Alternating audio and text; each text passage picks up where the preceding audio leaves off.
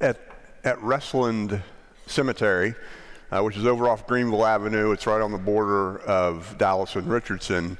There's a, a statue at Restland that's played an important role in my understanding of the Christian faith. It's a, a statue that I've seen many, many times over the past half century, and, and one that's been part of my family story for almost all of my life. My grandparents on mom's side uh, bought cemetery plots in front of this particular statue because my grandmother was drawn to it they bought those plots uh, years before she was diagnosed with the cancer that would take her life at the age of 49. 49. She died very young.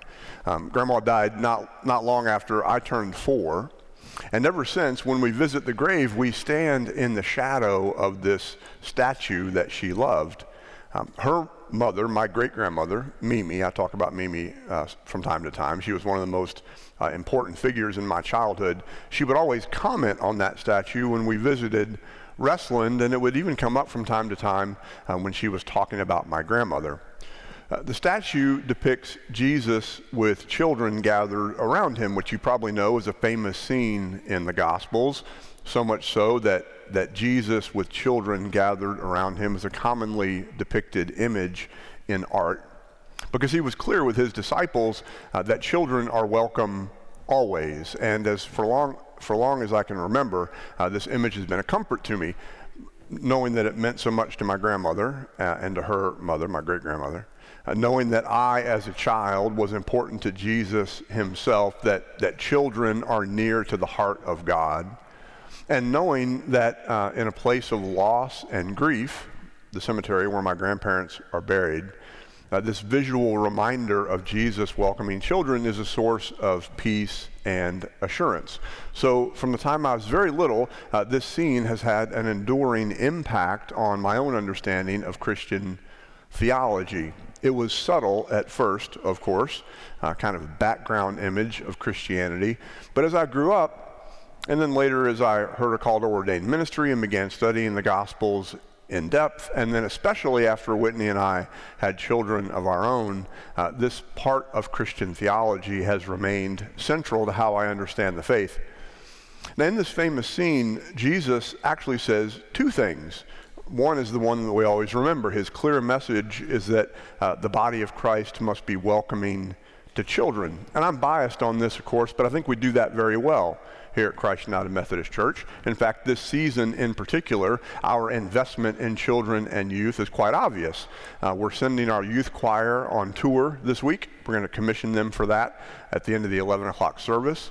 Um, we're sending our high school kids on their mission trip week after next. Uh, we're hosting our annual vacation Bible school the last week of June. Many of you are involved in that. And then we're sending our middle school kids on mission trip in July because we take this this part of our ministry very seriously, which, and again, I'm biased on this, makes Christ United Methodist Church an incredible place to raise kids and has uh, made it that for, the, for 50 years now.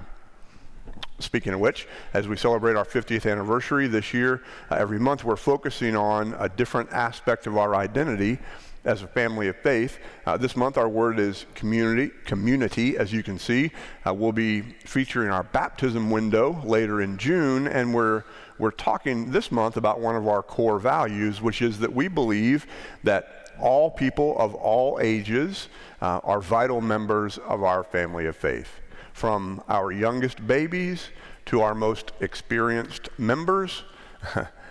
it's a euphemism. Uh, every one of us is essential from the baptismal font um, where we welcome our littlest members into the fellowship of the church to the columbarium where the faithful rest until Jesus returns someday. Our community is for everyone. And so, as a family of faith, we take Jesus at his word that he wants us to welcome little ones, and we do just that. That's what everybody thinks of when they see Jesus welcoming the children. What's interesting to me is uh, that's actually only half of what he says in this famous encounter with children gathered around him. In fact, according to Matthew's gospel, that's actually the second thing that he says. He gives us another expectation before telling us to welcome little ones. Now, in the last week of the series on June 25th, we're going to read Matthew's full account of the story, but I'm going to preview it now in order to set the stage for this series. Uh, this is a Currier and Ives uh, uh, depiction of this scene. It's from 1866. Um, gathering children around him, Jesus says, Truly I tell you, unless you change and become like children, unless you change and become like children, you will never enter the kingdom of heaven. It's kind of a shocking thing, actually. I mean, what are we to do with that? You know, we spend our lives trying to grow in our faith, uh, seeking to become spiritually mature. That's one of the things that we make a goal of the Christian life. So how does how does that connect to this this famous scene that so many of us know so well? What exactly does Jesus mean when he says that however old we are, we should have the faith of a child? What does that look like in practice? That's what we're going to be talking about this month. And we're going to begin today with an idea that truly is the foundation of all of our theology. So we're going to be reading Psalm 8. It's the lectionary psalm for today, which means that any church around the world that reads the lectionary is reading this psalm today. Um, this is a short one, it's nine verses. I'm going to go ahead and read all of it now. Listen, friends, for the word of God as it is proclaimed by God's servant, the psalmist. O Lord, our sovereign, how majestic is your name in all the earth. You have set your glory above the heavens out of the mouths of babes and infants. You have founded a bulwark because of your foes to silence the enemy and the avenger.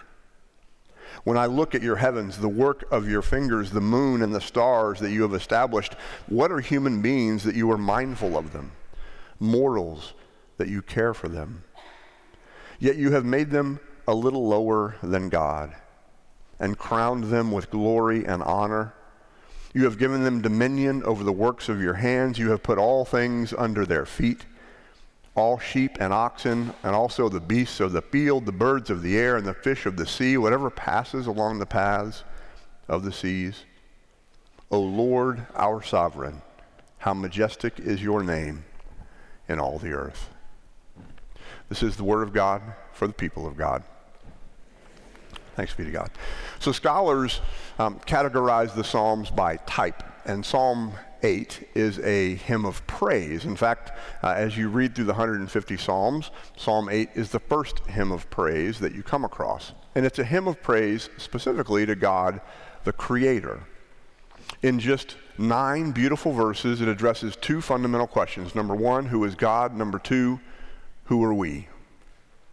Now, the answer to the first question, of course, is that God is the creator of all that is, and all that was, and all that ever will be.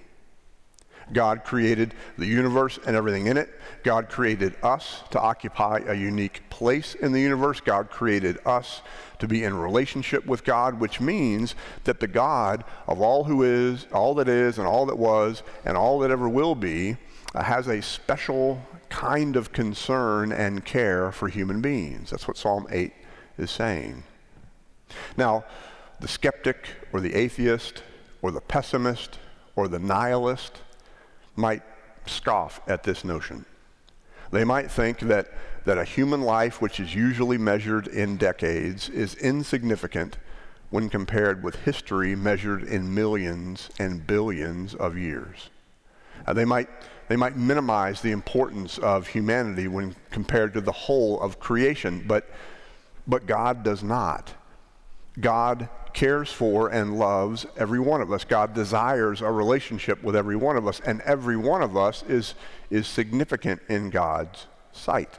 And the reason why is the answer to the second question Who are we? We are those who are created in the image of God we are, we are different than the rest of God's creation because we were created specifically for a relationship with God, which makes us God's most important, most cherished creation. That's the message of Psalm 8. The psalmist uh, begins and ends praising the majesty of God. It's a verse that's repeated in verse 1 and verse 9. And then in between, the psalmist marvels at the blessing of being God's most cherished creation. I love Psalm 8 because it's a psalm that's full of hope and uh, wonder and inspiration and assurance. And in the 6th century BC, after God's people had been freed from exile, Psalm 8 became a popular prayer for nighttime so that God's people would go to sleep having reminded themselves that each and every one of them had a, had a unique role to play, had a unique place in the universe, that each and every one of them had been created for a relationship with the God of all that is and all that was and all that ever will be. And this theology that, that every human being is created in the image of God is truly the foundation of everything else that we believe. Now, we believe quite a bit, of course. We have important theologies of, of sin and redemption and repentance and salvation and righteous living and eternity, among others. But all of it uh, begins with this foundation that we are created in the image of God. So, what's the connection then with this expectation uh, that we should have the faith of a child? This expectation Jesus sets when he gathers the children around him. Well, uh, in healthy homes, and I'm talking about especially faithful homes, homes that make church a priority, children grow up knowing that they are cherished and loved, right? By their families, of course, also by God. They, they grow up knowing that they are unique and wonderful and special, that they have uh, a divine spark within, even if they can't quite name it that way. And you and I work, work very hard in both our homes and in our church to make the world a place of hope and wonder and inspiration and assurance for the children in our lives, just like Psalm 8 depicts. But then, as we get older, you know, life happens. And some of that sense of hope and wonder and inspiration and assurance begins to fade. Or maybe it, maybe it comes and goes, is a better way to say it. Maybe, uh, maybe we get more jaded in our view of others. And maybe that's because of suspicion or fear or some bad experiences that we've had. Whatever the cause, we sometimes start to categorize the world and we start to think in generalities about other people, and our own ideas uh, become hardened, and we think less of the differing ideas of others. And what's even worse, I think, is that over the years, uh, we sometimes learn to be our own worst critics, right? We have this constant critical voice in our heads. We minimize our abilities and we underestimate our worth. Maybe, maybe we even become so hard on ourselves that it's near impossible to offer grace to others. And maybe you resonate with some of this, maybe you resonate with all of it. Regardless, the truth of the human condition is the ironic and inescapable reality that we who are created in the image of God so often don't realize it. and that affects the way that we live. It affects the way that we treat ourselves. It affects the way we treat others. It keeps us from claiming that, that life giving relationship with the one who came to save us, the one who, who gathered little children around him and told his followers, Look, y'all, be like them. Remember always that you are cherished and loved, that you are made in the image of God, that you are unique and wonderful and special, that you have a divine spark within you, even when you can't quite name it, even when you can't quite feel it.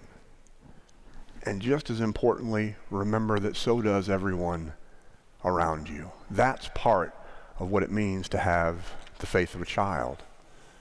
And it has the power to change the world as I was thinking about uh, what it means for adults to remember this fundamental truth of our faith, uh, a truth that maybe we forget over time, or maybe that we haven't fully yet realized, a truth that's an important part of Jesus' expectation that we have the faith of a child. As I was thinking about that, I got to thinking about a video that I saw recently. Now, every once in a while in my social media feed, uh, I have a love hate relationship with social media, probably for obvious reasons. I use it mostly for sports, stuff like that. But every once in a while, a video pops up that just warms my heart. And I'm talking about those videos of children who get glasses for the first time. Have you ever seen these, like infants and toddlers who can't see at all or see very, uh, like in a very fuzzy way? They finally get glasses and they can see their family for the first time. They can see their mom for the first time, their dad clearly for the first time. Uh, we have we have that video. I'm going to show it to you. It's, it's short.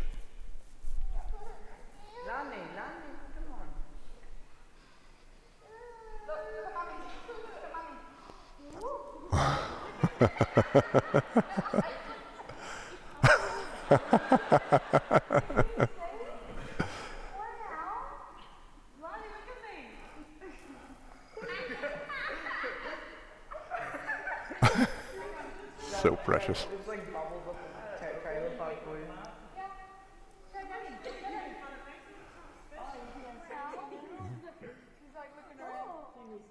Lonnie. Nathan, don't touch. Lonnie. You need a mom so you can see. Honey, look at Reagan. What are you saying? Lonnie. Look at Reagan. Can you see?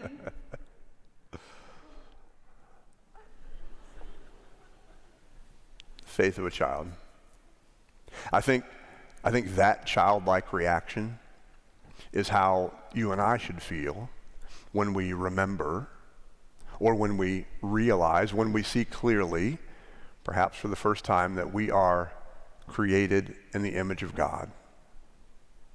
When we, when we truly get it, that foundational truth of our faith can fill us with a sense of, of hope and wonder and inspiration and assurance. To paraphrase Jesus, let's be like that. Amen.